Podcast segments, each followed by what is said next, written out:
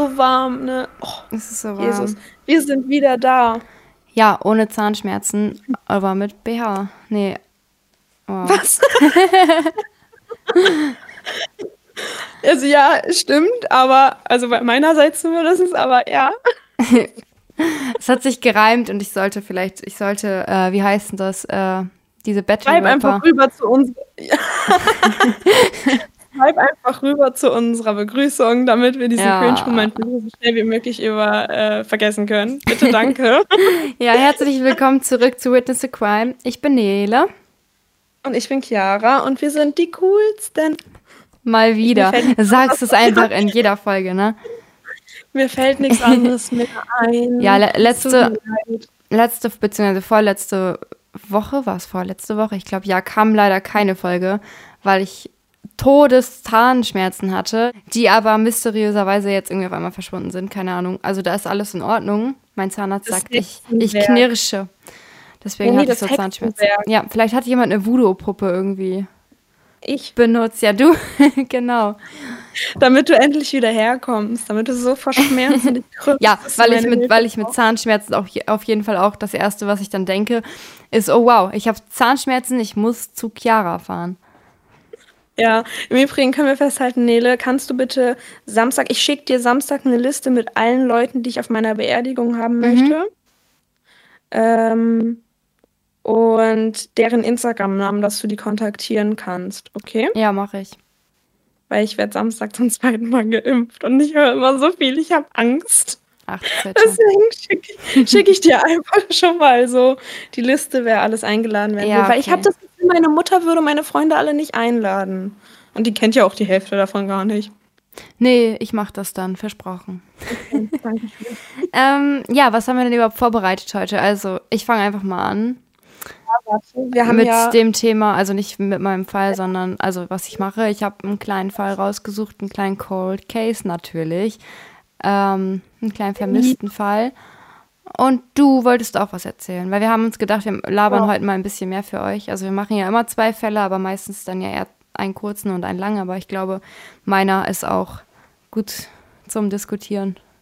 und meiner ist auch lang und sehr verwirrend. Und ich, äh, also wenn Nele durch ist, ähm, behandle ich mit euch mal so ein bisschen, wie das ist, wenn Identitäten vertauscht werden. Es ist sehr verwirrend, sage ich euch jetzt schon. Ich habe so viel gehört. Eindrücke, mein Kopf explodiert. Ja, ich bin Deswegen würde gespannt. ich auch sagen, wir fangen direkt an, Ja. weil wir wollen zwar, dass es eine längere Folge wird, auch als Entschädigung, dass wir manchmal nicht so regelmäßig äh, hochladen. Naja, wir machen das ja auch nur aus Spaß. Man muss ja dazu sagen, wir machen das Ja. halt auch, weil es uns Spaß macht. So, wir kriegen halt nichts dafür, ne?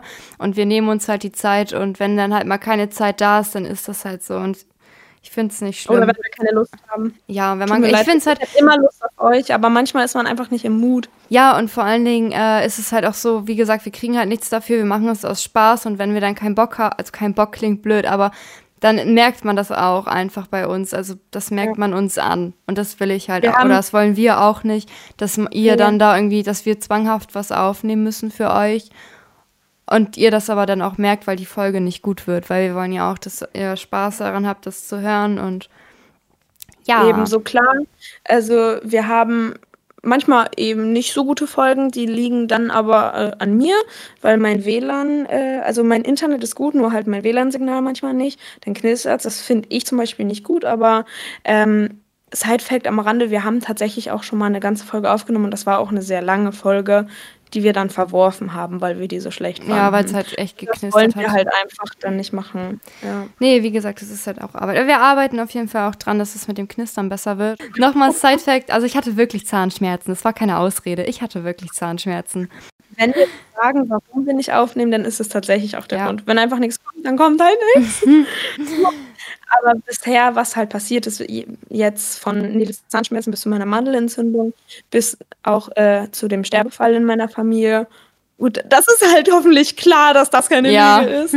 So, aber das sind alles, ähm, ja, tatsächliche Geschehnisse in unserem Ja. Leben. Und das wollen wir euch irgendwie auch nicht vorenthalten. Und wir haben Rechtfertigungsdrang. Ja, man merkt es mal- schon wieder. Und deswegen will ich einfach sagen, wir hören einfach auf, uns zu rechtfertigen und ich erzähle einfach mal von meiner Geschichte, also von meinem Fall. Besser so. 19.03.2004. Brianna Maitland ist 17 Jahre alt und lebt in Vermont, USA. Sie ist gerade mit ihrer Mutter zusammen, äh, weil sie ihren Abschluss an der Highschool gemacht hat und die das halt ein bisschen feiern wollten. Ihr Vater, der konnte leider nicht dabei sein, er war nämlich in New York arbeiten. Brianna, Brianna, was ein komischer Name. Entschuldigung, alle, die so heißen. Äh, Brianna ähm, fuhr nach dem Essen mit ihrer Mutter noch einkaufen und als sie im Laden fertig waren und an der Kasse standen, wurde Brianna von irgendwem oder irgendwas abgelenkt. Also was es genau war, weiß man nicht. Äh, sie sagte, dass sie gleich wieder da ist und ging raus. Als ihre Mutter kurze Zeit später auch rauskam, war Brianna nicht mehr so gut gelaunt. Sie wirkte nervös und aufgeregt. Ihre Mutter fragte aber nicht weiter nach. Das war der Fall. Nein, Spaß. Brianna musste am Abend noch arbeiten. Um 15 Uhr fuhr ihre Mutter sie zurück nach Hause, damit sie sich in Ruhe fertig machen konnte. Brianna lebte dort mit einer Freundin äh, in einer WG. Arbeiten tat sie als Küchenhilfe in einem Gasthof in Montgomery. Sie schrieb ihrer Mitbewohnerin eine Notiz, dass sie nach der Arbeit wieder nach Hause kommen würde. Dann stieg sie ins Auto und fuhr zur Arbeit.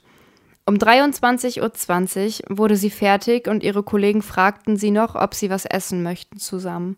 Aber sie sei wohl so erschöpft gewesen und musste am nächsten Tag auch früh hoch, weil sie Frühschicht hatte und deswegen wollte sie nach Hause. An diesem Abend wurde sie das letzte Mal gesehen.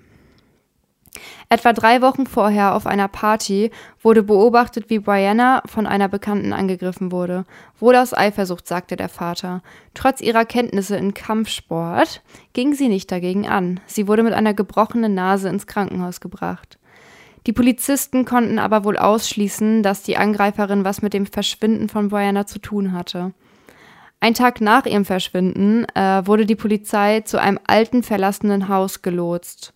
Dort entdeckten sie ein Auto, was rückwärts in die Hauswand gefahren ist. Es gibt keine Spuren dafür, dass das Fahrzeug außer Kontrolle geraten ist. Als sich die Polizisten das Fahrzeug genauer anschauten, merkten sie, dass es nicht verschlossen war. Der Schlüssel fehlt, aber zwei Gehaltschecks von Brianna, La Brianna dieser Name, ey, lagen äh, auf dem Beifahrersitz. Das Auto wird abgeschleppt, da vermutet wird, dass es sich um einen Unfall einer vermutlich betrunkenen Person handelte. Es stellte sich aber raus, dass das Auto über Briannas Mutter zugelassen war. Sie wird aber nicht informiert, da die Polizei davon ausging, dass hauptsächlich Briannas Auto nutzte. Aufgrund der gefundenen Gehaltschecks halt. Was ja auch wieder so ein Gedanke ist, den ich überhaupt nicht verstehe. Wenn ein Auto irgendwie angemeldet ist über jemanden, dann muss man die Person noch informieren. Eigentlich ja. Naja. Also. Naja, die Ermittler fuhren in das Restaurant, in dem sie arbeitete. Das hatte allerdings zu und äh, leider wurde ein paar Tage später erst klar, dass jede Spur von Boyana fehlte, denn aufgrund vieler Zufälle konnte niemand ihr Verschwinden bemerken. Sie musste zu der Zeit nicht arbeiten und ihre Mitbewohnerin war verreist. Als sie wiederkam, dachte ihre Mitbewohnerin, sie sei auch übers Wochenende unterwegs. Als sie dann am nächsten Morgen nicht auftauchte, rufte äh, sie, also die Mitbewohnerin, die Mutter von Brianna an, um sich zu erkundigen, ob sie denn dort sei. Aber niemand hatte Brianna seit dem 19.03. gesehen und ihre Mutter meldete sie dann als vermisst. Viele Leute gaben an, das Auto an dem alten Haus gesehen zu haben, aber keine Person. Auch ein Ex-Freund von Brianna. Dem kam das Auto bekannt vor, aber auch er sah keine anderen Personen beim Auto. Das Auto ging nach den Untersuchungen zurück zur Familie. Im Auto lagen noch viele persönliche Sachen von Brianna, die sie laut des Vaters nie zurückgelassen hätte. Es wird vermutet, dass der Unfall nur vorgetäuscht wurde und jemand anders für das Verschwinden von Brianna verantwortlich ist. Ein anonymer Anrufer meldete sich etwa eine Woche nach dem Verschwinden und sagt, dass Brianna in einem Haus circa 15 Kilometer entfernt von Montgomery gegen ihren Willen festgehalten wird. Dieses wurde von zwei bekannten Drogendealern gemietet. Ihre Namen waren Raymond Ryans und Nathaniel Jackson. Die Poli Nathanael? Es ist amerikanisch. Nathan, Nathan eigentlich wahrscheinlich Nathaniel. Und nicht so Nathanael. Na, Nathansens. Die Polizei durchsuchte das Haus, aber fand nur Rauschmittel.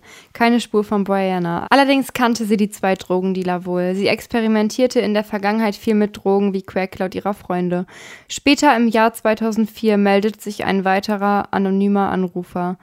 Der Stimme nach war es eine ältere Dame.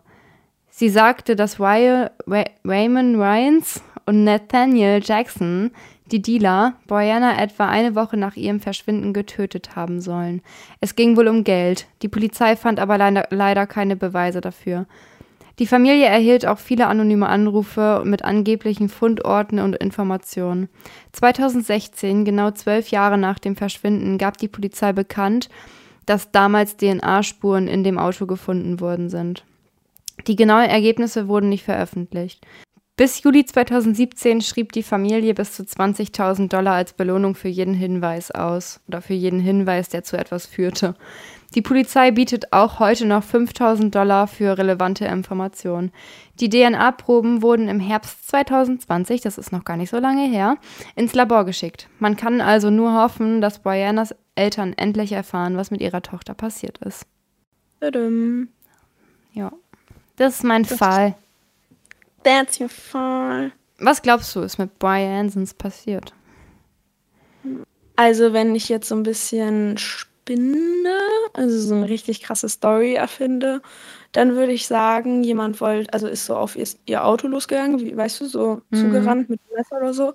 Und sie wollte fliehen, hat aus Versehen den Rückwärtsgang reingemacht, gegen das Haus gefahren. Und dann, ja, ne, gut, dann hatte der Mörder halt Zeit reinzukommen und hat sie dann erst rausgenommen und entführt. Wäre auf jeden Fall ein guter Film. Ja, Aber keine. Ahnung, also aber ich habe auch Ich nicht nachrecherchiert ähm, wegen den DNA-Proben. Ich bin nämlich ein Stück dumme Sau und habe das gar nicht nachgeguckt, aber ich kann mal eben googeln. Brianna. Google unser bester Freund. Wie hieß sie mit Nachnamen? Brianna Maitland. Maitland. DNA. Ich habe im Übrigen mal zwischendrin hier steht seit fünf Tagen ein WLAN-Router, glaube ich, WLAN-Router, in meiner Wohnung stehen von meiner Nachbarin unter mir und die holt den einfach nicht ab. Seit Mhm. fünf Tagen. Ich habe Also- hier ein fucking Paket stehen. Also, ähm, man findet tatsächlich nicht, nichts zu den DNA-Proben. Aber wenn die erst im Herbst da eingegangen sind, dann dauert es ja auch, bis das alles ausgewertet ist. Ja, das stimmt. Vielleicht ist sie auch in dem Karton, der bei dir im Flur steht. Das ist ein ganz schön kleiner Karton für eine Frau. aber ähm, vielleicht haben die die Ergebnisse schon, aber sie sind halt noch nicht für die Öffentlichkeit bestimmt. Ja, oder ihr Ex-Freund hat was mit, damit zu tun. Es sind immer Es die sind immer die Ex-Freunde. Ex-Freunde. Aber ich finde das immer so schön, dass wir das Gleiche denken. Ja. ne? Ich bin immer fast gerne. Aber es ist wieder so ein Cold Case und mir fällt wieder nichts dazu ein. Also ich lag vorhin in der Badewanne, als ich den rausgesucht habe. Und ich habe da schon die ganze Zeit so geguckt, ob man noch irgendwas findet oder so. Aber wirklich Informationen, die wichtig sein könnten, findet man halt nicht. Und irgendwie, oh, es ist auch immer so anstrengend, dann über zu überlegen, ne? Ich hätte gerne, also ich finde den Fall spannend, aber ich würde auch gerne das Ende wissen. ist das nicht immer so bei Cold Ja, Cases? hatten wir das Thema nicht letztens erst. Yep. Aber Super. du hast keinen Cold Case. Doch. Ist es auch ein Cold Case? Ja. Oh, scheiße. Ja, aber also der ist mh, sehr verwirrend. Aber ähm, ja, nein, eigentlich finde ich nichts Gutes daran. Es ist einfach ein verfickter Cold Case und der ist auch, ähm, ja, der lässt dich auf jeden Fall gut nachdenken. Also mich hat der Nachdenken. Mm, aber nachdenken ist halt schlecht, weil dann fällt mir heute Abend im Bett wahrscheinlich wieder alles ein. Ja, aber ich, also ich habe mir schon, Was war das denn?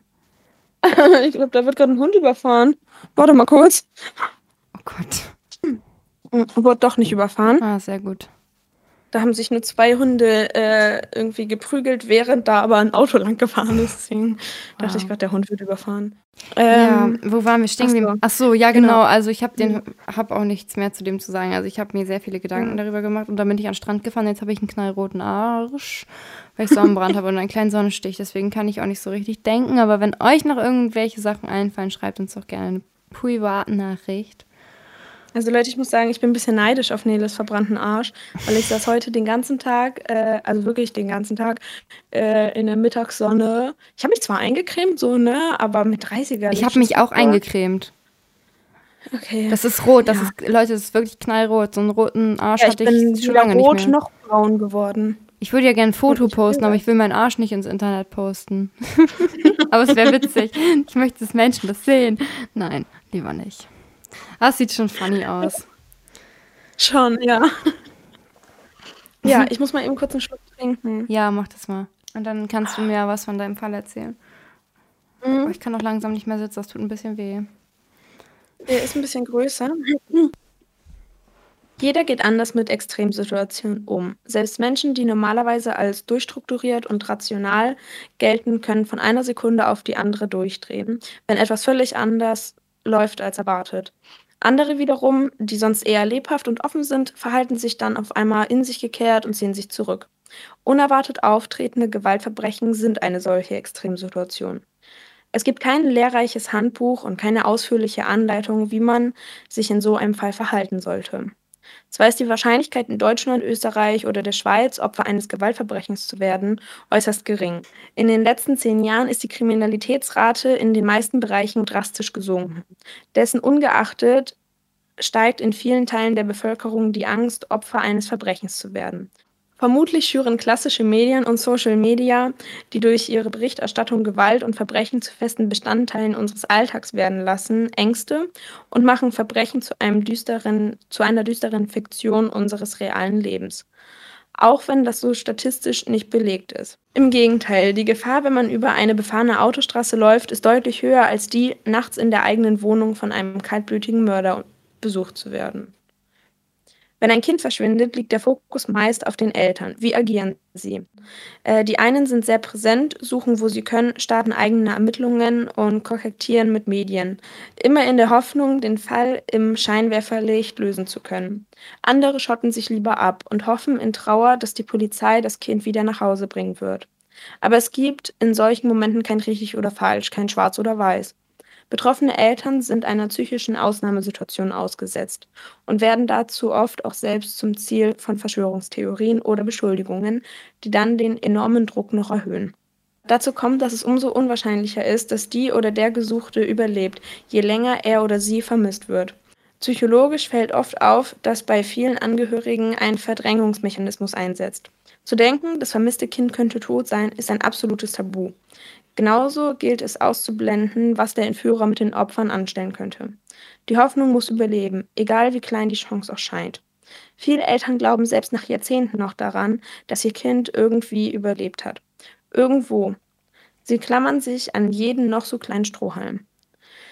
Dieser Fall wird den beschriebenen psychischen Effekt bis aufs Äußerste ausreizen. Kann eine Familie in Trauer sich einbilden, ein völlig fremdes Mädchen wäre ihre eigene Tochter oder wurde hier etwas ganz anderes gespielt? Also jetzt vorweg einmal zwischendrin wieder eine Triggerwarnung. Das Ganze äh, hat mit Gewalt an Kindern zu tun. Nele wird euch den Weißen Ring und andere Organisationen in die Shownotes packen. Und noch eine zweite Triggerwarnung, da sind sehr, sehr viele französische Wörter drin und ich kann kein Französisch.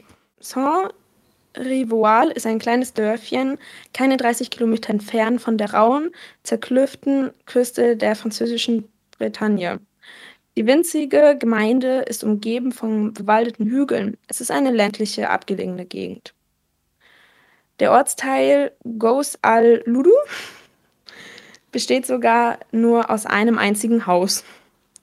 Gos wow. al-Ludu hätte es also wahrscheinlich nie in die Geschichtsbücher der Franzosen geschafft, hätte sich im Jahr 1922 nicht ausgerechnet dort einer der mysteriösesten, mysteriösesten Kriminalfälle des Landes abgespielt. Pauline, die Tochter der Familie Picard, die die Farm in Gos-al-Ludu betrieb, war als achtes von neun Kindern auf die Welt gekommen. Sie führte ein unbeschwertes Leben auf dem Land, lief bis in die Abendstunden fröhlich auf dem weiten Hofgelände herum und hatte unermüdliche Lust, mit ihren älteren Geschwistern zu spielen.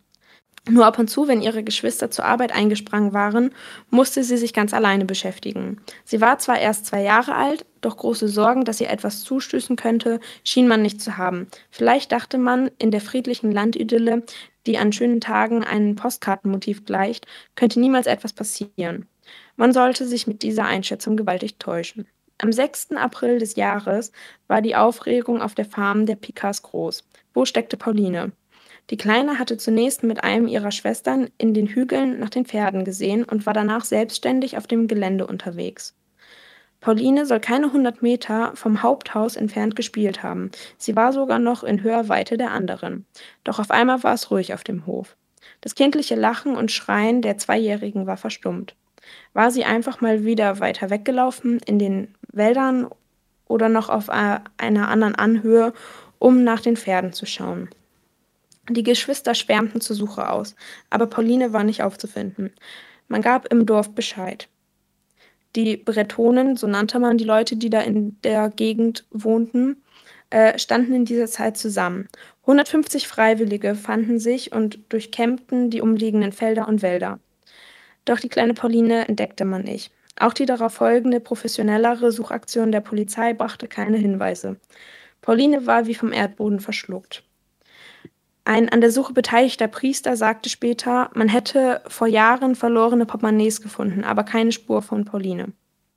In Saint-Rivoal wurde viel getuschelt. Eine Frau aus dem Ort wollte an jenem Tag zwei komische Typen in der Nähe der Picard-Farm herumlungern gesehen haben.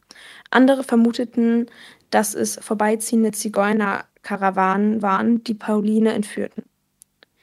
Die Polizei hingegen verhaftete recht bald den offiziellen Hauptverdächtigen, Christophe Keramon, ein Regenschirmverkäufer, der mhm. für die Familie Picard gearbeitet hatte. Am Morgen des Tages, an dem Pauline verschwand, hatte er gemeinsam mit der Familie gefrühstückt und sich dabei gegenüber Pauline äußerst verdächtig verhalten.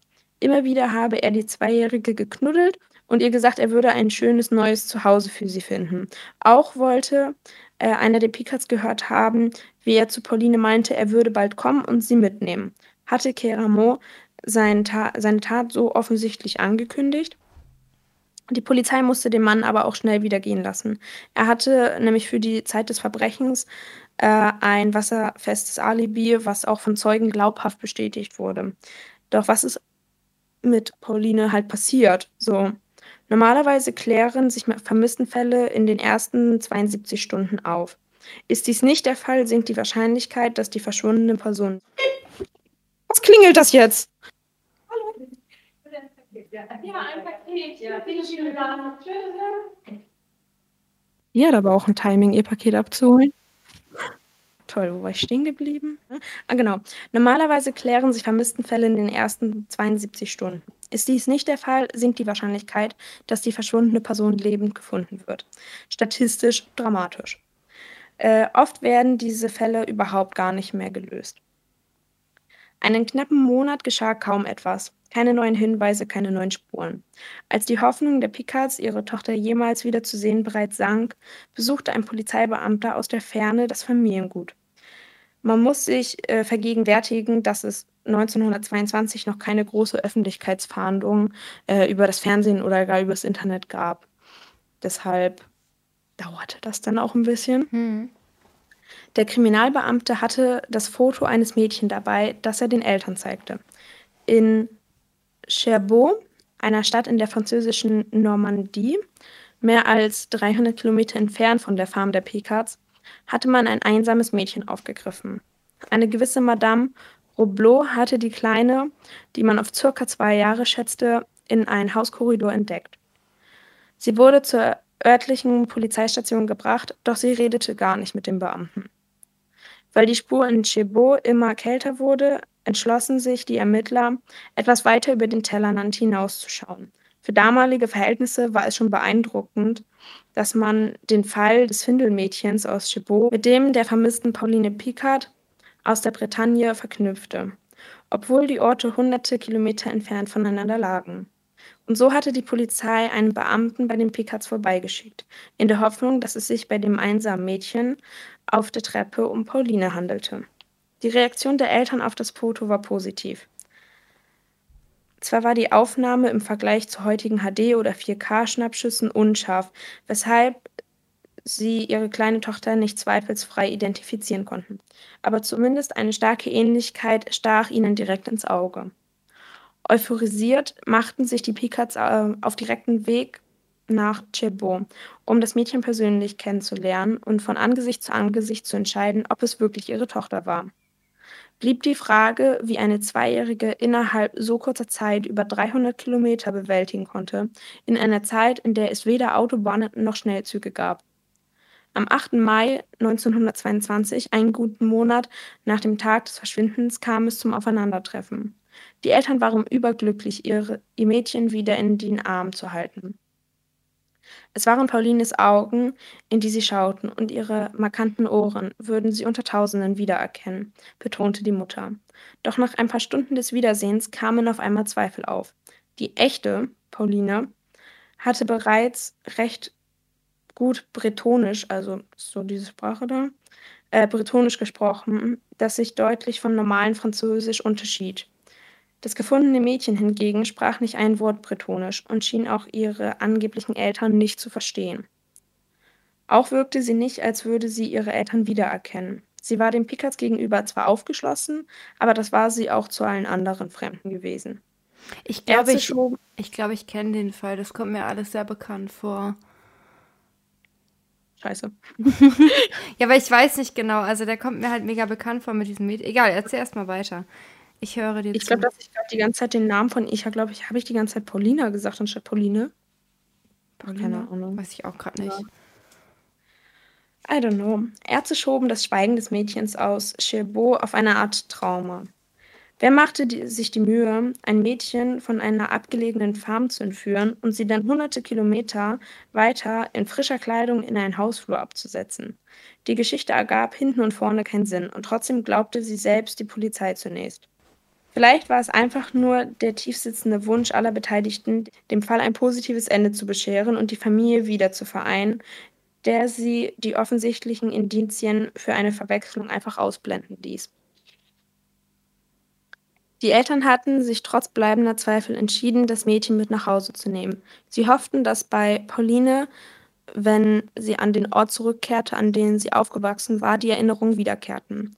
Zunächst schien der Plan aufzugehen, und auch die Polizei war überzeugt, die richtige Familie zusammengeführt zu haben. Alle Dörfler, Nachbarn und sogar die Geschwister schienen Pauline wiederzuerkennen und freuten sich über die Heimkehr der verloren geglaubten Tochter und Schwester. Der Fall erregte in der ganzen Region Aufmerksamkeit. Beinahe täglich berichteten lokale Zeitungen davon. Es wurde geschrieben, dass die neue alte Pauline jetzt sogar ein paar Worte auf Bretonisch gesprochen und zudem einen Arbeiter auf der Farm wiedererkannt hätte. Der Vater wurde mit den Worten zitiert, es ist zweifelsfrei unsere Tochter, sie ist nur viel dünner geworden. Tatsächlich wirkt das Mädchen allgemein schwach und ausgelaugt. Sie konnte sich wohl kaum auf den Beinen halten, doch spielte sie bereits vertraut mit ihren Geschwistern. Damit waren die letzten Zweifel, es könnte eine Verwechslung vorliegen, sowohl bei den Eltern als auch bei der Bevölkerung und den Medien ausgeräumt. Für die Polizei hingegen war der Fall noch lange nicht beendet. Der oder die Kidnapper waren halt weiterhin auf freiem Fuß und auch deswegen war man in der ländlichen Gegend äh, weit davon entfernt, beruhigt schlafen zu können. Die Fahndenden hatten weder die zwei verdächtigen Männer ausfindig machen können, die den Hof am Tag des Verschwindens beobachtet haben sollen, noch hatten sie eine Spur von der Person, die Pauline in Cherbourg ausgesetzt hatte. Daran sollte sich auch nichts ändern, bis der Fall durch einen Fahrradfahrer eine überraschende Wendung nahm.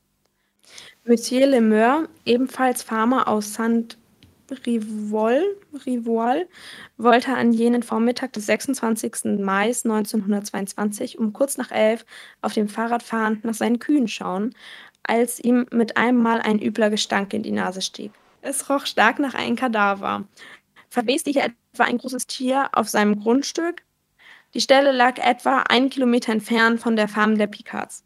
Der Bauer schaute zwischen den Büschen nach und fand zunächst sorgsam gefaltet und aufeinander gestapelte Kleidung. Sie gehörte offensichtlich zu einem kleinen Mädchen und ließ ihm Böses ahnen. Der Farmer sah sich vorsichtig um. Und es ist zwar nicht überliefert worden, aber Monsieur Lemeur ist sicherlich zusammengezuckt beim Anblick der verwesten Kinderleiche, die er nun entdeckte. Die Tote war auf den ersten Blick nicht zu identifizieren, denn dem Körper fehlten die Arme, die Beine und der Kopf. Dafür lag neben der Toten ein Schädel, der jedoch im Verhältnis zum restlichen Körper deutlich zu groß zu sein schien. Lemeur trommelte sofort die Picards zusammen und führte sie an den Fundort. Die Eltern stellten mit Erstaunen fest, dass es sich bei der abgelegten Kleidung um dieselbe handelte, die ihre vermisste Pauline an jenen verhängnisvollen Nachmittag getragen hat. Auch wenn die Leiche schon so zersetzt war, dass man nicht mehr erkennen konnte, wer sie einmal gewesen war, war durch die Kleidung direkt neben ihr die Wahrscheinlichkeit doch extrem hoch, dass hier die wahre Pauline Picard lag. Nun stellte sich den Menschen aus Saint-Rivoal zwei Fragen. Erstens, sie hatten das Feld damals mehrmals abgesucht. Auch die Polizei war involviert. Man hatte aber keine Leiche gefunden.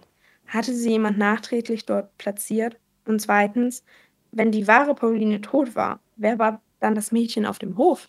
Hm. Die Nachbarn, bewacht, ja.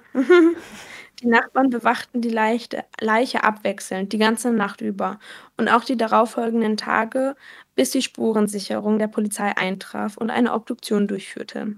Ewige 72 Stunden vergingen, bis die Einsatzkräfte vor Ort eintrafen. Die Obduktion kam zu widersprüchlichen Ergebnissen. Der erste Arzt, der die Leiche untersuchte, hielt einen Mord für wahrscheinlich. Er bemerkte einen Riss unterhalb der letzten Rippe und schloss daraus, dass jemand mit einem kurzen Messer auf die arme Pauline eingestochen hatte. Ein zweiter Gerichtsmediziner hingegen vermutete, Füchse hätten dem Leichnam zugesetzt und die Kleine war zuvor eines natürlichen Todes gestorben. Wahrscheinlich sei sie erfroren. Die Arbeitshypothese des natürlichen Todes lautete folgendermaßen: Die kleine Pauline war vom Hof weggelaufen und hatte sich verirrt. An jenen Abend kam ein heftiger Sturm auf, bei dem sie an Unterkühlung gestorben war. Für die zersetzte Leiche waren Tiere, allen voran Füchse, verantwortlich. Man musste den leblosen Körper bei der Suche übersehen haben oder hatte das Feld doch ausgelassen. Während die Mediziner sich stritten, hielt die Polizei nach wie vor, ein Verbrechen wäre wahrscheinlicher. Doch der Fall sollte noch deutlich mysteriöser werden. Es stellte sich nämlich heraus, dass die Überreste des großen Schädels am Boden nicht zur toten Pauline gehörten, sondern zu einem völlig fremden Mann. Es gab Französische, die die Eltern verdächtigen. Allen voran Paulines Vater wurde sehr offensiv verdächtigt. Alles wurde in Frage gestellt. Wieso schickte er in der Nacht, nachdem seine Tochter verschwunden war, seinen Schwager zur Polizei, anstatt selbst zu gehen? Auch wenn ich absolut kein Freund irgendwie davon bin, bei vermissten Fällen vorschnell Angehörigen oder also so Angehörigen zu sagen, sie wären der Täter, gibt es in diesem konkreten Fall natürlich aber auch jede Menge Verdachtsmomente gegen die Eltern. Wieso nahmen sie das fremde Mädchen bei sich auf und taten so, als, als sei es halt ihre Tochter? Äh, so, sie war ja eindeutig kleiner und dünner als Pauline. Sie hatte verschiedene Merkmale, wie zum Beispiel auch die Zähne, die absolut nicht äh, übereinstimmten mit denen von Pauline, ähm, also optisch. Sie trug auch andere Kleidung, sie erkannte niemanden und sprach nicht mal deren Sprache. Wie konnte man sie trotz all dem mit Pauline verwechseln? Konnte der Wille der Eltern, sich gegen den Tod der eigenen Tochter zu stemmen, so groß sein, dass sie sich einredeten, eine fremde Person sei ihr eigenes Kind. Der Irrtum der Eltern hatte natürlich auch fatale Auswirkungen auf die Ermittlungen, also ist ja irgendwie auch klar. Indem sie nämlich das fremde Mädchen auf ihre Tochter als, so als ihre Tochter anerkannten, wurden die Untersuchungen auf eine falsche Spur gelenkt und die Suche nach der wahren Pauline wurde ja auch eingestellt. Man beerdigte die Tote als Pauline Picard, auch wenn man theoretisch nie ganz sicher sein konnte, ob es sie jetzt wirklich war. Die Technologie war damals noch weit entfernt vom heutigen DNA-Abgleichen. Eines wenigstens stand nun zweifelsfrei fest: Das Mädchen aus Chabot war nicht Pauline, sondern eine Doppelgängerin.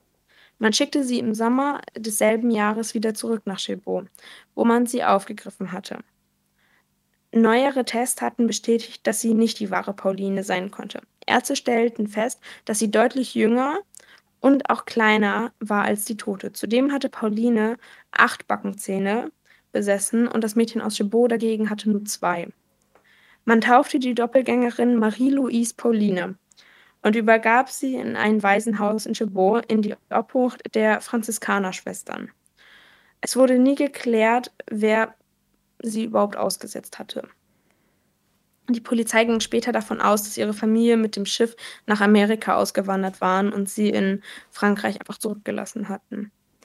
Marie-Louise sprach nach ihrem Aufenthalt aus der Picard Farm wirklich gut Bretonisch und soll im Waisenhaus auch immer wieder nach den anderen Kindern der Picards gerufen haben.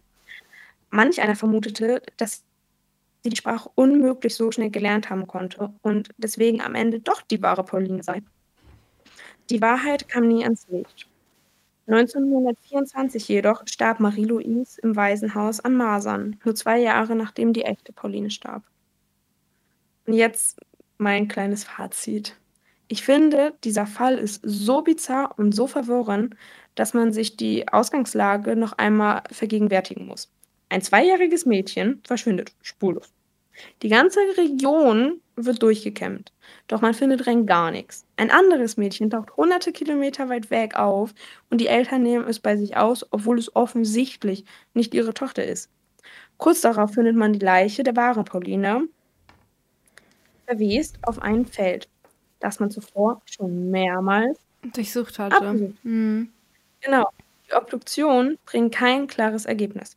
Mir stellen sich daher mehrere Fragen. Was geschah wirklich in der Nacht mit Pauline? Mhm.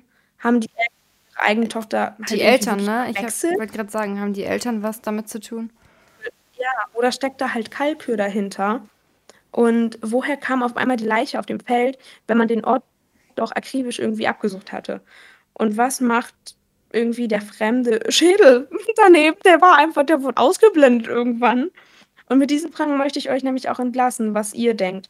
Ich persönlich äh, halte recht wenig von der Theorie, dass Paulina einen Unfall hatte, beziehungsweise halt erfroren ist. Ja, und vor allen Dingen, was ist mit diesem anderen Kind? Wo kommt das auf einmal her? So, hä, das muss doch auch irgendwo vermisst werden.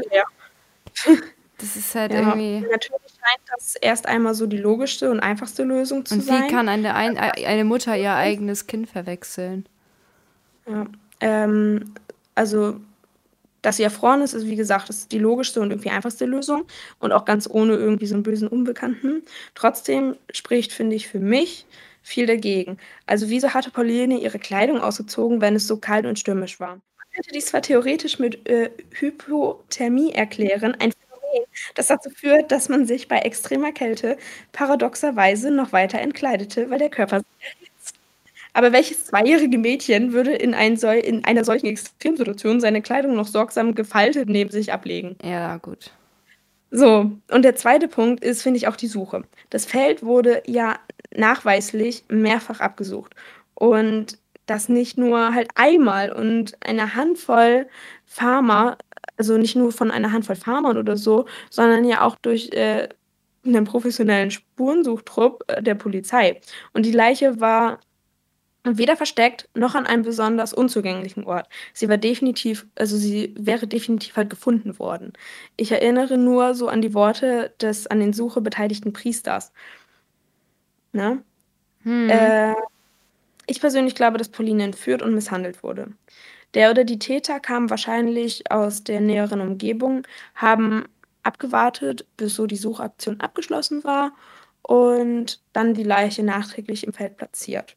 Wahrscheinlich ja, also wahrscheinlich, weil genau dort schon gesucht worden war. Nach dem Motto, wir platzieren sie dort, wo man sie am wenigsten vermutet, ja. weil man genau an diesem Ort schon, schon Stein gesucht hat. Naja, Genau. Nur den fremden männlichen Schädel kann ich mir irgendwie überhaupt nee. nicht erklären. Also da hast du auch nichts mehr zu gefunden sonst, oder wie? Nee, gar nichts. Nix. Der, das wurde einfach, also als wäre der gar nicht da gewesen. Die haben sich dann nur noch um die Mädels gekümmert und der Schädel, der war halt so neben ein Souvenir. So, Weird. keine Ahnung.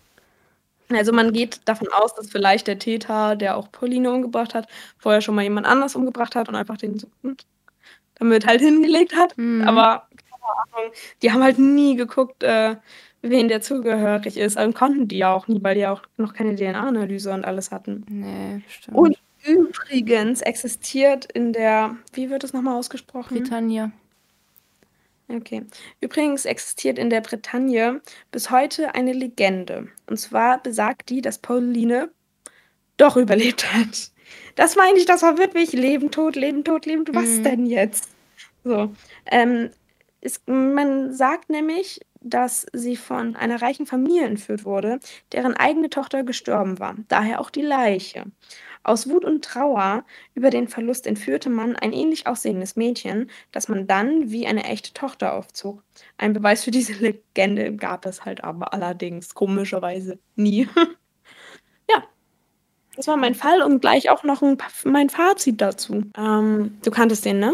Ja, also der kommt mir halt, also ich kenne den, ja, ich habe den schon mal in irgendeinem Podcast gehört, aber es ist schon länger her. Also es ist echt so, Mhm. ja. Zu unserer Verteidigung, Leute, also wir hoffen ja, dass die Leute weniger kriminell sind. Deswegen kann es auch mal sein, dass wir einen Fall machen, der vielleicht schon in einem anderen Podcast war. Shit happens, let's go on. Ja, ich glaube, es gibt auch so viele Podcasts, dass man da gar nicht drauf achten kann. Aber keiner ist ein True Crime Podcast und ist trotzdem in der Kategorie Comedy bei Ja, stimmt. Spotify.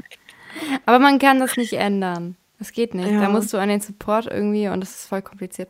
Das ändert sich Ja, irgendwann von alleine. mal. Ja, aber die sortieren das dann ja selber ein irgendwie. Also ich denke, die werden das, wir werden bald noch in True Crime reinrutschen. Meinst du? Ich hoffe. Bis wir da Ja. sind, ähm, glaube ich, dass wir uns hier noch ein paar Mal hören, als Comedy-Podcast vorher. Genau. Und ich glaube, wir wünschen euch noch einen schönen Abend. Vor allem, ich Ja, glaube. Vor allem weißt du, ob die abends hören, nur weil wir abends und, aufstehen. und einen schönen Tag und einen schönen Morgen und eine schöne Nacht. Schlaft gut, träumt was Gott. Schönes. Vor, jemand hört uns zum Aufstehen. Kommt gut in den Tag. Ach du Heilige. Fühlt euch gedrückt. Fühlt euch richtig dick geknuddelt und voll mit Liebe, weil das, ich sag euch Leute, Liebe braucht ihr. Manchmal kommen Momente, da fühlt ihr euch so unwohl, da denkt ihr, ihr braucht Liebe und da Ja. kriegt ihr keine. Von uns Also, kriegt ihr alles, alles Liebe, was ihr möchtet. Genau, äh, nee, alles auch Ne, alles ja, auch nicht. Aber fühlt euch jetzt gedrückt von, äh, von uns, ja. Ja. Wir haben euch ganz dolle lieb und wenn ihr euch mal unwohl fühlt, denkt an uns, wir sind bei euch und wir lachen wahrscheinlich. Würden mitlachen. Also, Ja. Oder euch Genau. zum Lachen bringen. Genau. Okay. Wollen wir Tschüss sagen? Ja. Okay, dann dein Einsatz. Okay. Tschüsseldorf. Tschüsseldorf. Tschüss. Arrivederci.